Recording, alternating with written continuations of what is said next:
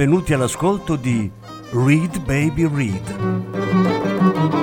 un programma di reading letterario radiofonico a cura di Franco Ventimiglia e Claudio Desser. Voce Franco Ventimiglia. Regia Claudio Desser.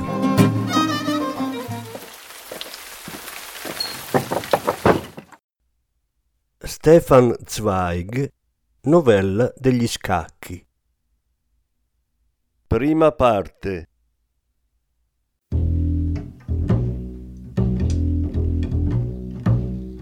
My wandering heart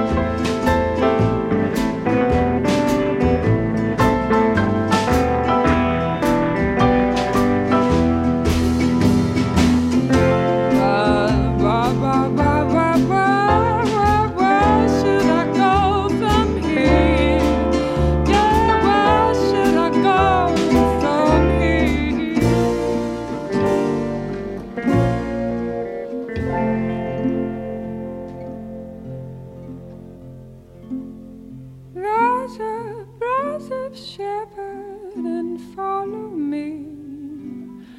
Follow me, follow me. Rise up, rise up, shepherd, and follow me. We go kiss neath some olive tree, like I did with them wise men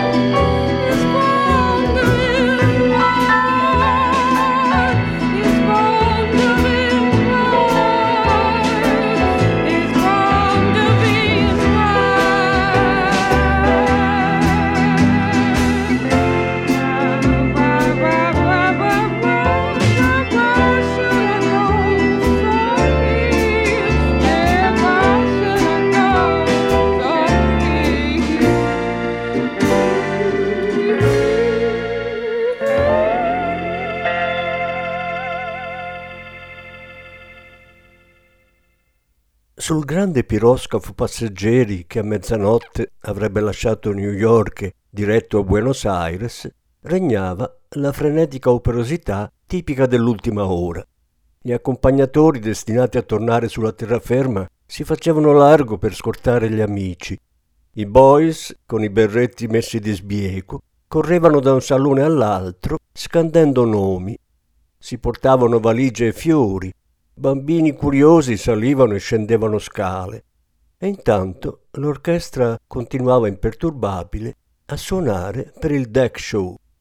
Io stavo conversando con un conoscente sul ponte di passeggio, un po' in disparte da quel trambusto, quando accanto a noi la luce di un lampo balenò intensa due o tre volte.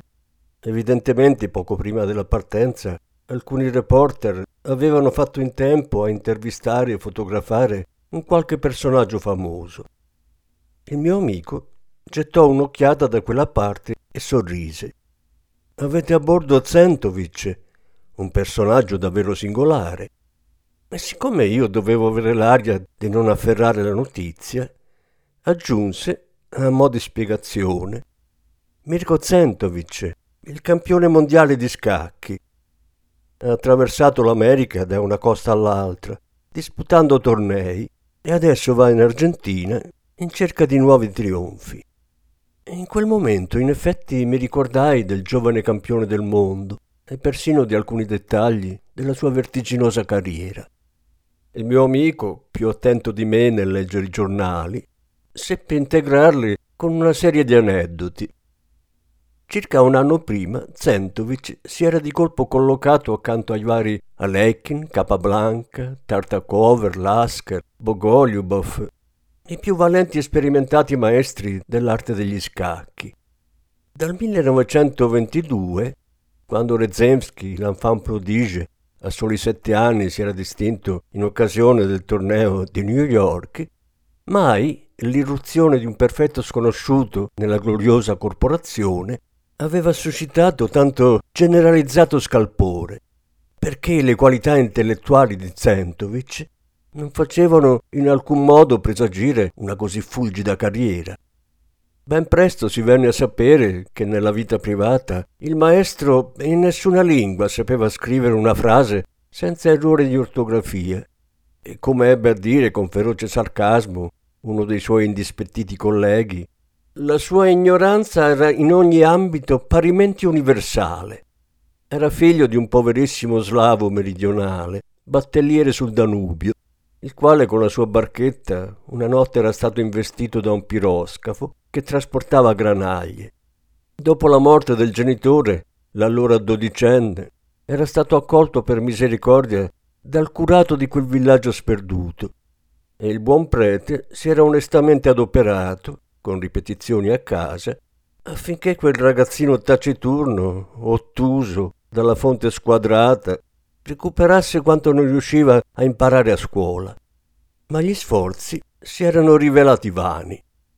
Anche dopo la centesima spiegazione, Mirko continuava a fissare senza alcuna partecipazione le lettere dell'alfabeto. Il suo cervello lavorava lentamente ed era privo di qualsiasi capacità ricettiva anche nelle materie più semplici. A 14 anni, quando faceva di conto, doveva ogni volta ricorrere alle dita e leggere un libro, un giornale per l'adolescente rappresentava ancora uno sforzo straordinario. D'altro canto non si poteva dire che fosse svogliato o riottoso. Eseguiva docilmente quanto gli veniva chiesto. Andava a prendere l'acqua, spaccava la legna, lavorava nei campi, riassettava la cucina, ed eseguiva, sia pure con esasperante lentezza, qualsiasi incarico gli fosse affidato. Ciò che di quel ragazzo balzano più infastidiva il buon curato, però, era la sua totale mancanza di iniziativa. Non faceva nulla, a meno che non gli venisse esplicitamente richiesto. Non poneva mai domande, non giocava con i coetanei e se non gli veniva ordinato di sua volontà non cercava nessuna occupazione. Una volta sbrigate le faccende di casa, Mirko se ne stava ottusamente seduto da qualche parte nella stanza, con lo sguardo vacuo che hanno le pecore al pascolo, senza prendere minimamente parte a quanto avveniva intorno a lui. La sera, mentre il curato, fumando pacificamente la lunga pipa da contadino, faceva le solite tre partite a scacchi con il maresciallo della gendarmeria, il giovane dai capelli a ciocche bionde restava accoccolato in silenzio, a fissare la scacchiera da sotto le pesanti palpebre, all'apparenza assonnato e indifferente.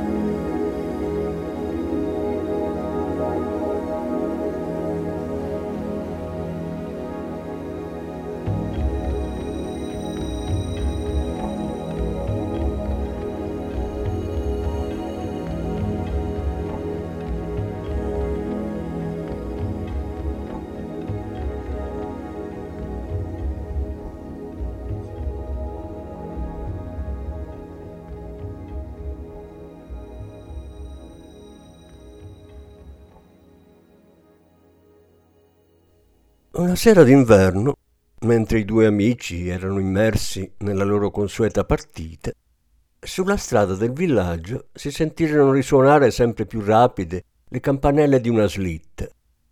Un contadino con il berretto spruzzato di neve entrò precipitosamente nella stanza, spiegò che la vecchia madre era in fin di vita e pregò il curato di affrettarsi per poterle ancora impartire l'estrema unzione.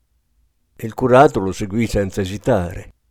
Il maresciallo, che non aveva finito il suo bicchiere di birra, prima di congedarsi si accese nuovamente la pipa e stava appunto per calzare i pesanti stivaloni quando si accorse che Mirko aveva lo sguardo incollato alla scacchiera con la partita non ancora conclusa.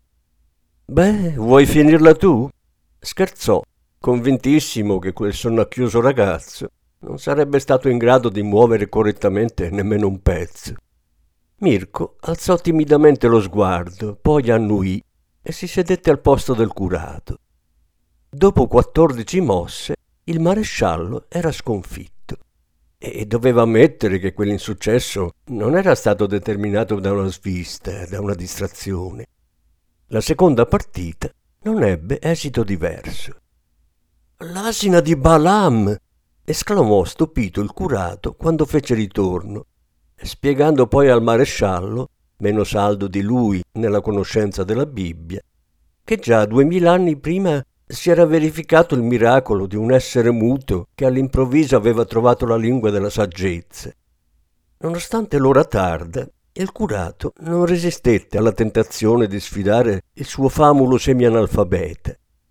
Mirko la sconfisse facilmente. Tenace, lento e imperturbabile, durante la partita non alzò mai l'ampia fronte dalla scacchiera, ma giocò con innegabile sicurezza. Nei giorni successivi i due amici contro di lui non riuscirono a vincere nemmeno una partita. A quel punto il curato, che meglio di chiunque altro sapeva giudicare la generale arretratezza del suo allievo, fu curioso di scoprire se e quanto quel peculiare e specifico talento avrebbe potuto tenere testa a una più severa verifica. Portò Mirko dal barbiere del villaggio. Per renderlo quantomeno presentabile, gli fece tagliare gli arruffati capelli biondo paglia e lo condusse in slitta nella piccola città vicina, dove nel cantuccio di un caffè sulla piazza principale era certo di trovare alcuni entusiastici giocatori con i quali lui per esperienza sapeva di non poter competere. La cerchia di abitué si stupì non poco quando il parroco sospinse nel caffè quel quindicenne biondo e dalle guance rubizze, con i pesanti stivaloni e la giubba di montone. Il ragazzo restò fermo in un angolo, con gli occhi timidamente abbassati, sino a quando non venne chiamato a uno dei tavoli. Poiché con il buon curato non aveva mai vista la difesa siciliana, Mirko perse la prima partita. Impattò però la seconda, già contro il giocatore migliore, e dalla terza e dalla quarta in poi sconfisse tutti, uno dopo l'altro. Ora, in una cittadina delle province slave meridionali, molto di rado succedono cose eccitanti, per i notabili convenuti, la prima esibizione di quel rustico campione divenne quindi all'istante un evento sensazionale. All'unanimità si decise che l'enfant prodige doveva assolutamente restare in città sino al giorno seguente, affinché fosse possibile chiamare a raccolta gli altri membri del club e soprattutto avvisare nel suo castello il vecchio conte Simciz, un fanatico degli scacchi.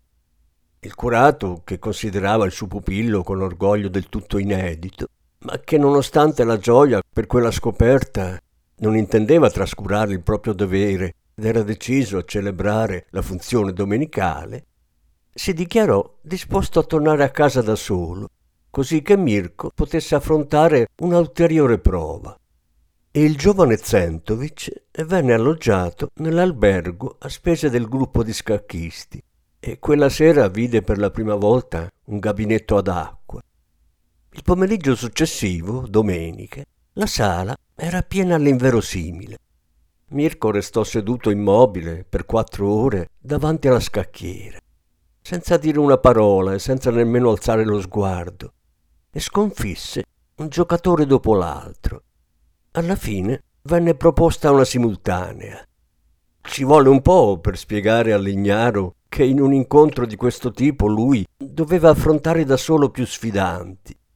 Ma non appena ebbe capito la procedura, Mirko si trovò a proprio agio e passando lentamente di tavolo in tavolo, con le sue grosse scarpe scricchiolanti, alla fine vinse sette partite su otto. A quel punto ebbero inizio grandi consultazioni. Sebbene il nuovo campione non fosse in senso stretto un abitante del paese, si era però ormai acceso l'orgoglio patriottico locale. Finalmente la cittadina, della cui esistenza sulla carta geografica pochi si erano accorti sino da allora, avrebbe per la prima volta avuto l'onore di inviare per il mondo un uomo famoso. Un agente di nome Coller che abitualmente procurava solo canzonettiste e cantanti per il varietà della guarnigione, si dichiarò disposto, a condizione che fosse garantito il sussidio per un anno, a fare sì che un maestro viennese di sua conoscenza, non di primo piano ma comunque eccellente, usasse la propria competenza per istruire il giovane nell'arte degli scacchi. Il conte Simzic che in 60 anni di pratica quotidiana non aveva mai affrontato un avversario così singolare, sottoscrisse subito l'importo. Quel giorno ebbe inizio la straordinaria carriera del figlio del barcaiolo. In sei mesi Mirko si appropriò di ogni segreto della tecnica del gioco, sia pure con un insolito limite che fra gli addetti ai lavori in seguito venne molto discusso e schernito. Sentovic, infatti, non riuscì mai a giocare una sola partita a memoria, o alla cieca, come si dice in gergo. Gli faceva completamente difetto la facoltà di collocare il campo di battaglia nello spazio sconfinato della fantasia. Doveva sempre avere concretamente davanti a sé la scacchiera con le 64 case e i 32 pezzi. Anche quando ormai aveva raggiunto la fama universale, portava sempre con sé una scacchiera pieghevole per potersi raffigurare visivamente la posizione quando voleva ricostruire una partita di grandi campioni o risolvere per conto proprio un problema. Questo limite, tutto sommato di poco conto, era però sintomatico di una mancanza di capacità immaginativa e in quell'ambiente ristretto veniva discusso con accanimento, all'incirca come se in campo musicale un eminente virtuoso o un direttore d'orchestra si fosse dimostrato incapace di suonare o dirigere senza avere davanti agli occhi lo spartito aperto. La strana peculiarità di Mirko, tuttavia, non ne rallentò in alcun modo la stupefacente ascesa. A 17 anni aveva già vinto una decina di premi, a 18 il titolo ungherese, a 20 infine era campione del mondo. I più audaci maestri, ciascuno dei quali a lui incommensurabilmente superiore per ingegno, fantasia e ardimento, soccombevano alla sua logica tenace e fredda, come Napoleone al lento Kutuzov, come Annibale a Fabio Massimo, il temporeggiatore, di cui Livio narra che durante l'infanzia erano emersi marcati tratti di flemma e scarso acume, analoghi a quelli di Mirko. Fu così che nell'illustre galleria dei maestri di scacchi, dove si ritrovavano le più diverse tipologie di superiorità intellettuale, filosofi, matematici, personalità portate al calcolo, all'immaginazione spesso alla creatività, per la prima volta irruppe un individuo del tutto estraneo alla sfera intellettuale, uno zotico, goffo e taciturno al quale nemmeno il cronista più scaltro fu mai capace di cavare una qualche frase utilizzabile in un articolo.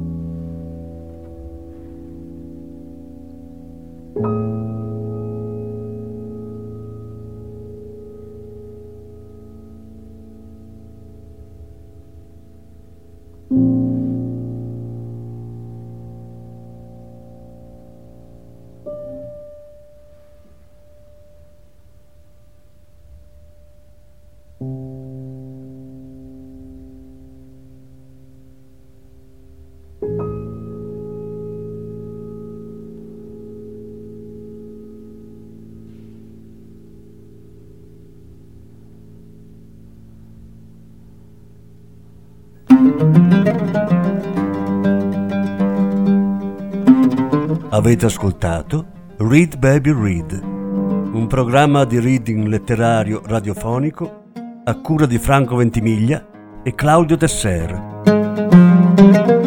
Grazie per l'ascolto, alla prossima settimana.